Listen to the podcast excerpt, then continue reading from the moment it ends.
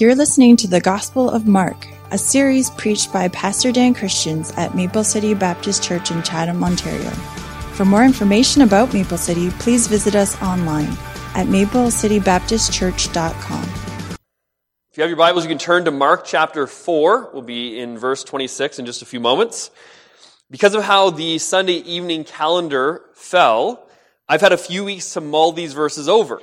And when I first looked at these verses, even, even a while back when I was thinking about them coming in the future, my response was, I can't wait to get to verse 35.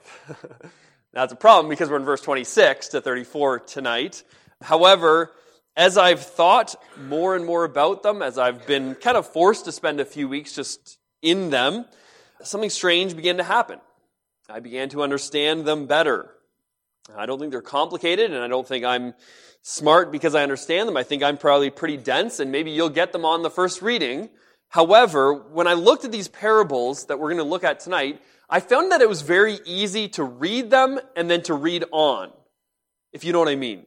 To read them and, and have kind of a, a, a an idea, a, a slight little bit of what they meant, but really not a handle on them. Really, like I couldn't take the parables and explain them to someone else. And so my hope tonight is that the Holy Spirit will show you what He has shown me through studying these verses as we look at them together. We will draw our attention to the peculiarity between the kingdom of God and the kingdom of this world. They don't function the same way. They don't play by the same rules and they grow very differently.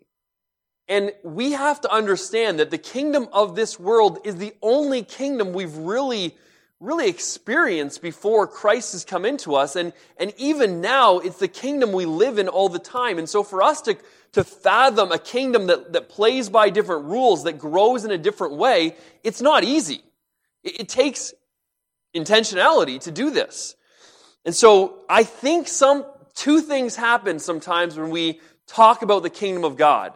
One of the things that happened when we talk to the kingdom of God, honestly, is that we tend to phase out. Like we, we have this ambiguous idea of what the kingdom is. We know it's good. We think it's maybe in the future, but we know somehow it's in us also. And we know he's the king, but we don't tend to think a lot about what it is and what it means and how important it is. And I don't know, when you read the gospels, they talk a lot about the kingdom of God. A lot about the kingdom of heaven. This idea of a coming king and the kingdom is a big deal to Jesus and to the gospel writers. And so as we study this together, I hope it becomes more of a big deal to us.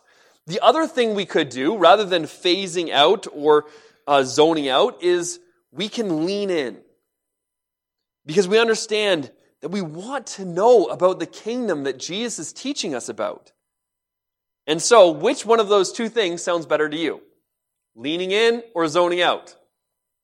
Leaning in. Thank you. Good job. You haven't zoned out yet. and so let's lean in tonight as we talk about God's kingdom. Just, just for a real quick definition, God's kingdom at its simplest form is the kingdom where the king rules. It is the place where the king reigns, where God is acknowledged, where his subjects are saved, where his enemies are vanquished, where his ways are obeyed, and where we see the coming of the kingdom. Now that, that is the kingdom of God, and we see the kingdom of God anywhere where Christ reigns. And so that's why we have the kingdom of God spoken about as in our hearts. How could God's kingdom, so vast and enormous, be in our hearts? I don't know. Is, is your heart a place where the king reigns? Is this church a place where the king reigns? Is, is the church as a whole a place where the king is supposed to reign? Because in those ways, the kingdom of, of God is here, and we fully recognize that the full, fullest sense of the kingdom of God is coming, where Christ reigns above all and over all. And so we look forward to that day, but we hopefully will learn from what he has to say about his kingdom here tonight as well. The book of Mark is a book full of action, and it's generally very light on teaching. Yet Mark 4 stands in stark contrast to this rule. Jesus has spent a great deal of time here teaching the people and his disciples, and he wants them to know what the kingdom is truly like. I think it is noteworthy that this is the teaching of Jesus that the first gospel writer felt compelled to include at such length. I mean, the other gospels, we know Jesus taught a lot of, about a lot of things.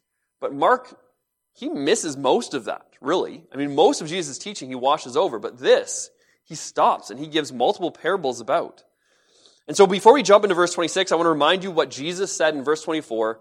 He said, And he said to them, Take heed what you hear. Pay attention to what you hear. I find myself saying to the teenagers often that this is not going to help you at all if you don't pay attention on purpose.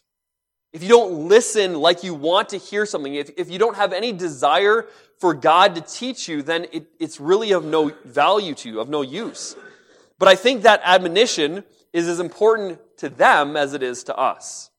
I know myself, it's very easy to come to the Word of God and not pay close attention, to go through the motions, to be at church, to listen to the sermon, even to agree with some things that are said, but really not lean into what's said there. And so he says, Take heed what you hear. Why? Because with what measure you mete, it shall be measured to you, and unto you that hear, more shall be given. What he's saying there is, if you listen and apply the word of God, then he will guide you into a greater knowledge of the truth. You will learn more, and more of the, the Bible will be illuminated by the Spirit to you. But if you listen and you don't, you don't really hear, you don't really apply, it doesn't change you, then you're, you're going to be left wondering why the, the Bible is so confusing all the time. Why is there not more truth that you understand? If we don't obey the light that we're given, we should not expect more light. And so we should take heed to what we hear. Now, Mark records two parables. The first one is the process through which the kingdom grows. The second one is the product or the end result. And so let's look at Mark chapter 20, chapter 4, verses 26 to 29 first. And he said, So is the kingdom of God, as if a man should cast seed onto the ground, and should sleep and rise night and day, and the seed should spring and grow up he knows not how. For the earth brings forth fruit of herself, first the blade, then the ear, after that the full corn in the ear. But when the fruit is brought forth, immediately he puts the sickle because the harvest is come. At the surface, Jesus has provided for us the basics of horticulture. Horticulture 101. How does it work? How do things grow? Well, first the farmer puts the seed on the ground, and then he goes to bed. And he wakes up and he goes to bed. And he wakes up and he goes to bed. And, and the farmer is kind of like not doing a whole lot. Now, I understand nowadays you'd be fertilizing, all that kind of stuff. But, but basically, how the whole thing works is the seed goes in the ground and eventually a shoot comes forth and eventually it grows up a little bit. And eventually th- this whole plant begins to form. And at the end, you have this wonderful fruit that's produced. That's kind of how it works. All that the farmer does is put it in the ground, and when it's ready, take it out, right? Harvest the crop. Obviously, Jesus intends to do more than just teach us how things grow. I think it's noteworthy here, though, how little the farmer does. It seems like Mark is, is leaning into that. He sows the seed, he has no clue what's happening and no ability to affect it. Do you know what I think is also very interesting? That with all of the technology that we have today, all of the brilliant scientists alive, not one of them can make a seed that will grow. Not one. You think about the things that we can create. You think about the, like a, a computer that has artificial intelligence that can learn to do things and, and we can make these things, but this simple little seed can't be recreated. That's amazing to me. And here, the seed somehow comes to life. Farmer puts in the ground, it comes to life. Farmer doesn't know what's going on. The words here of herself, that the thing, the seed brings forth of herself, in Greek is automatos, which is where we get our word automatically. It happens miraculously, supernaturally. It's just what the seed does. It highlights the lack of involvement on the part of the farmer. And so, bit by bit, the seemingly dead seed transforms into a ripe wheat stalk. When the time is right, all the farmer must do is harvest the crop.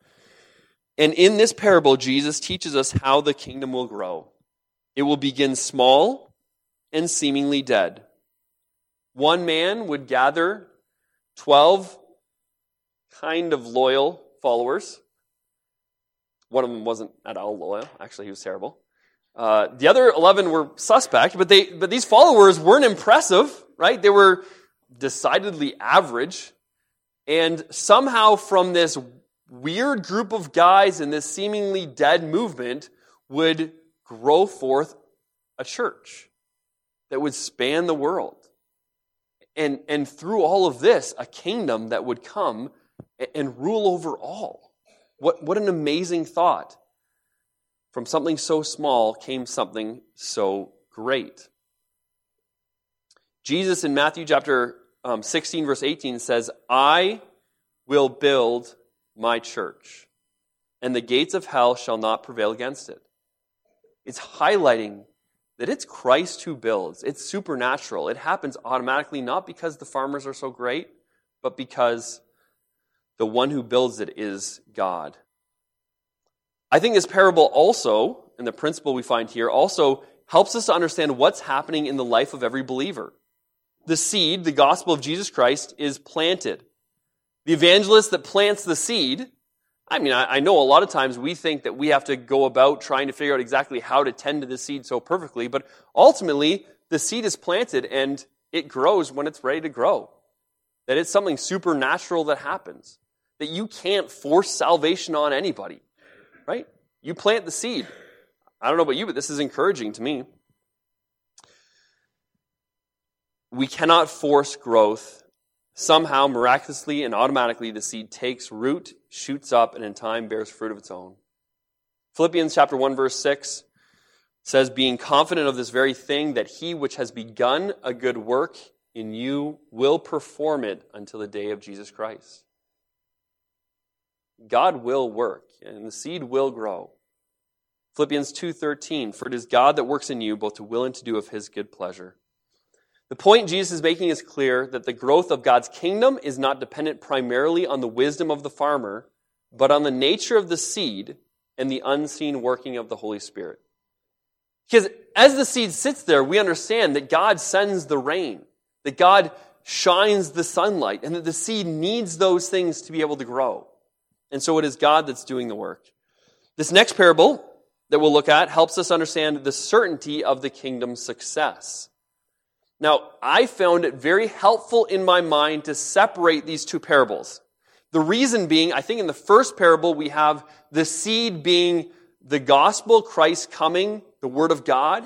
And in the second parable, the seed is very clearly the kingdom of God itself. And so we will see the product now in verse 30. And he said, Whereunto shall we liken the kingdom of God? Or, or with what shall we compare it? It is like a grain of a mustard seed, which, when it is sown in the earth, is less than all the seeds that be in the earth. But when it is sown, it grows up and becomes greater than all herbs and shoots out great branches so that the fowls of the air may lodge under the shadow of it. Now, here we have a very specific seed, the mustard seed. One mustard seed that is so small, between one and two millimeters in diameter. I mean, I was looking at pictures of this seed, and it, it's difficult to take the seed and to hold it in your fingers without touching your fingers fully. That's how small this seed is. Incredible. And yet, from this very small, insignificant seed comes this incredible plant. Now, many of you might know that there's such thing as a mustard tree. I don't think that that's what Jesus is referring to here because he compares it to the herbs and he calls it a plant in a garden. But there is an herb called a mustard plant. And it, in, the mustard plant is actually an amazing thing. That it comes from one of the smallest seeds, and even the Jews, they would, they would talk about a mustard seed as the smallest seed out there. It was kind of the thing that they used to describe something small and insignificant would be a mustard seed. So Jesus is just kind of going along with how everybody would talk about a mustard seed when he gives this parable. It's tiny, it's small, it's insignificant, it's nothing. And yet it grows into an herb. Now, have you ever had an herb garden? We had this little, this little like bucket that had shoots out the side and you could plant different herbs in all of the different places where it touched the ground. And, and they would get like maybe, maybe a foot high at the most. And when you think about this herb, it grows between 10 and 12 feet high. Like it's a, it's a green plant, but the stalk of the green plant is about four inches around. That's big. That's way bigger than like planting a little herb in a little bucket and being like, hey, I'm just going to go, you know, put this on my counter and have fresh herbs whenever I need them. It's a huge plant. And that is obviously the point. The contrast between the tiny insignificant beginning and the enormous consummation of the kingdom is what Jesus is showing us here. The kingdom at that time, and even sometimes now, and certainly throughout church history, has seemed very insignificant, small. It will grow, and soon it will far overshadow all the other kingdoms of this world. And so, with these parables, Jesus helps us. He helps us by showing us the process that it grows, that it's supernatural. And he helps us by telling us that this is how we should expect it to work. That it will begin as a small, insignificant thing, but it will grow into this unbelievably huge, vast kingdom. In verse number 33, Mark tells us that with many such parables, spake he the word to them, as they were able to hear it. But without a parable spake he not to them, and when they were alone, he expounded all things to his disciples. These last two verses highlight Jesus' desire for his followers to know the truth, to understand the kingdom of God when all they know is the kingdom of men. And from man's perspective, the mustard seed is tiny and insignificant. From man's perspective, we want to do something, work something out in order to make that seed grow. And he's saying, listen, I want you to understand this is how it really works with the kingdom of God. So this evening, we have two parables and two very important truths that I think Jesus is driving home for us. The first one is this. The growth of the kingdom is miraculous. The growth of the kingdom is miraculous. I can tell you for certain that as a pastor, I have felt very defeated at times because of the lack of apparent growth in a person that I've been ministering to. I wonder if you felt this way before too. That you've poured yourself into someone, that you've met with them for coffee, that you've tried to go over the word with them, that you've tried to show them what Christ has done for them, that even at times you maybe saw that they seemed to be getting it. You thought, what, what went wrong? Why is there no growth? Why did they walk away? What, Lord, what happened here? And I find this parable to be very encouraging, actually, because the growth of the kingdom, it's not about me and my abilities. It is miraculous. So if you intend to obey God and make disciples, chances are you will feel like a farmer who plants seeds but has yet to see the increase. Can you imagine how the farmer feels at the start? Puts the seed in there, he's done everything he's supposed to do, and then he waits and he waits and he waits, and, and all he sees is dirt. It's like, I did all that work, I put all those seeds out there. What's going on? There's nothing. And then all of a sudden, there's this incredible growth. I thought of how we are such a, like, it has to be now society that we we have real trouble in being patient and allowing God to work. And as soon as we don't see the work immediately, we try and come up with a different plan to make it happen. I, uh, we were we're in our family doing this, like trying to give up something for the 40 days that is traditionally called Lent.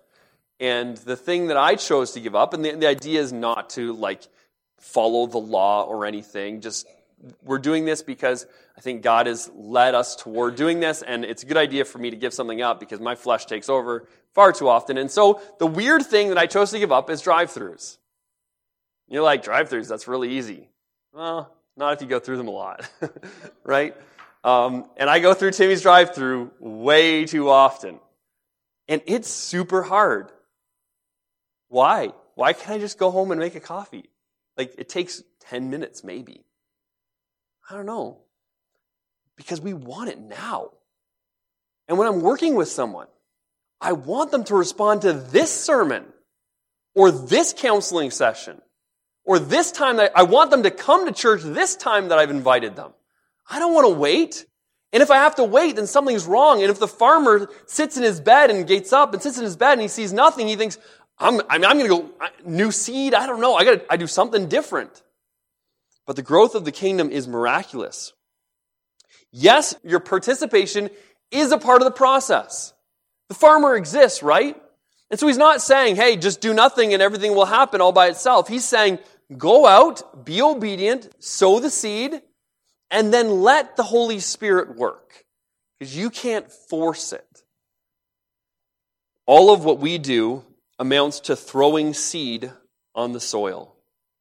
We evangelize, we disciple, we serve, we love, we speak truth, we sacrifice, and in all those things, we just throw seed on the soil.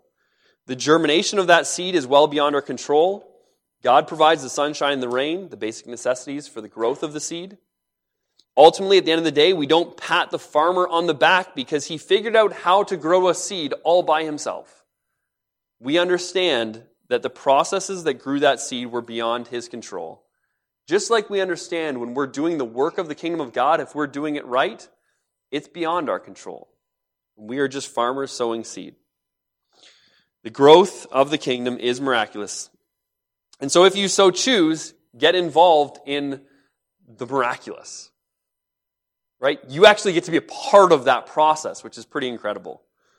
The Protestant Reformation began in 1517 with a man named Martin Luther. Now, obviously, there are many others involved in that whole thing, but he's kind of known as the one who spearheaded the Reformation.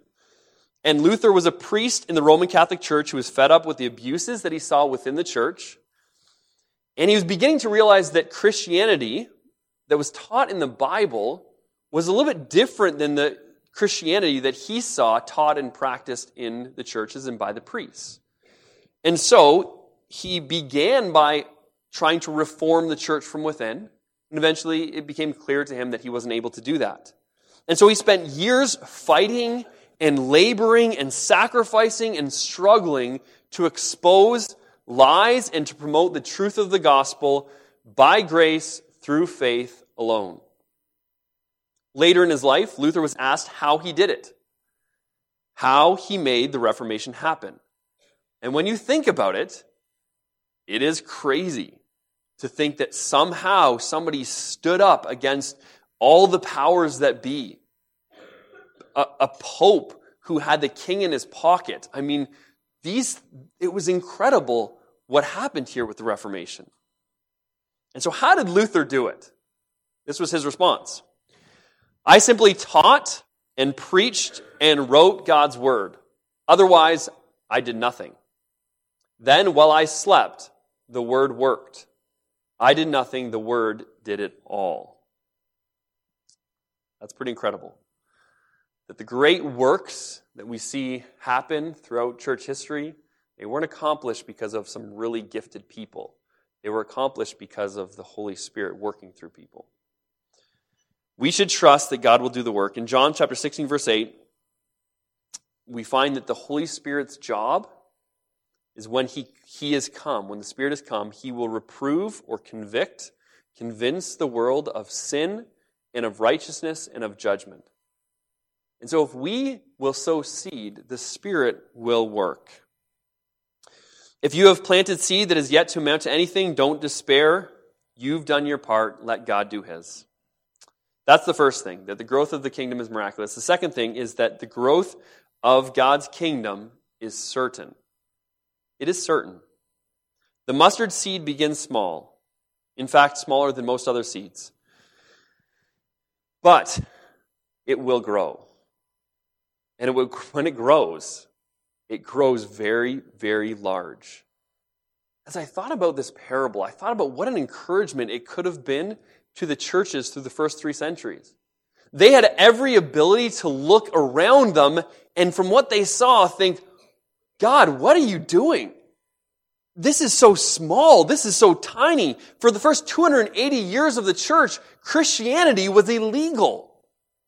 The believers were suffering persecution, all sorts of persecutions. They were considered atheists by others. Some thought that they were cannibals.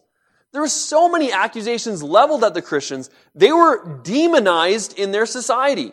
When there was a problem in the city, it was the Christians' fault. And so they were persecuted. At the very least, they were the outcasts of society. They were often kicked out of their family, lost their jobs, or businesses. They suffered broken relationships with the people that they loved. Some were dragged into the Colosseum and fed to wild animals in front of other wild animals. Some were set on fire to be candles in the garden. They suffered greatly. I'm at, sure at any point they could have looked around and thought the church is poor, insignificant, and weak. How will it ever bring about the kingdom of God? How will it ever overcome the insurmountable obstacles that it faces? And I think that when they're told that this seed that seems so insignificant will grow into this massive plant, that they'd be encouraged. And I think that not only them, I think that maybe there's Christians around the world today that would be encouraged as well. Christians in the Middle East, in Afghanistan, Pakistan, Sudan, Iraq. they might be encouraged to know that God's kingdom will grow. How about the ones in North Korea or North Africa? Do you know that, that in those places, Christianity is illegal? Those places suffer some of the same things. Different people, different faces, different methods but this same kind of persecution that was faced by the early believers. What an encouragement it must be to them till the mustard seed will grow, that the small, insignificant kingdom that they see around them will someday be the kingdom over all other kingdoms. But I am most interested in how you feel today. And I wonder if even as believers in North America, we look around and we say, What's God doing? It feels insignificant, feels small, right? I mean, what is the church against this, the wave of liberal culture? And I mean, we see more and more that Christians are demonized, that things that are evil are being called good. And, and so, what's going on here? We seem weak or insignificant, maybe. Hey, I wonder if you look at your own life sometimes and you question the power of the gospel. I wonder if you look at your own life and go, if it's really true, why am I not better? Why am I still struggling with this same sin? Why have I not overcome? Why don't I see family members overcoming? Why do I see so many problems with people who apparently believe in all of this? Well, don't be disheartened. Because the kingdom seems insignificant and small and weak to begin with. But that's the nature of this kingdom, the kingdom of God. And it will grow, and it will continue to grow. And here's one of the great things that we notice if we really study the New Testament with regard to the kingdom that the kingdom never is victorious because of our strength. then in fact, we are not commanded to bring the kingdom in. We're not commanded to somehow find a way to make the world godly enough for Jesus to come back. That actually, when it comes to the kingdom, we're invited into the kingdom to be a part of the kingdom, but we're not building the kingdom ourselves. It's not our job to somehow go out and expand the kingdom. We're just invited to, ent- to enter into it ourselves and then to invite others to enter it as well. But in all of the kingdom work, it is God that does the building and God that does the, the expanding. It is Christ who will build his church. And so that means that though we might not feel significant, though we might feel weak, though we might look around and wonder, we have an omnipotent, omniscient, sovereign king who is in control. And that the mustard seed to the mustard plant that's so huge is not because of us, it's because of Him. And so the kingdom growth is absolutely certain. And so when we think of the kingdom that way, I hope you're encouraged. I hope it encourages you that God is working while we sleep. That the growth of the kingdom requires supernatural intervention, but that God has promised that intervention. That He is with us and He is working. And that even though so many times it, it, seems like nothing is happening, we can look around the church, we can look in our lives and see small victories and see people who are coming to Christ and, and are trying to do the right thing. We see the Spirit of God working in amazing ways, even though we also see trouble and trials and, and weakness. It's working.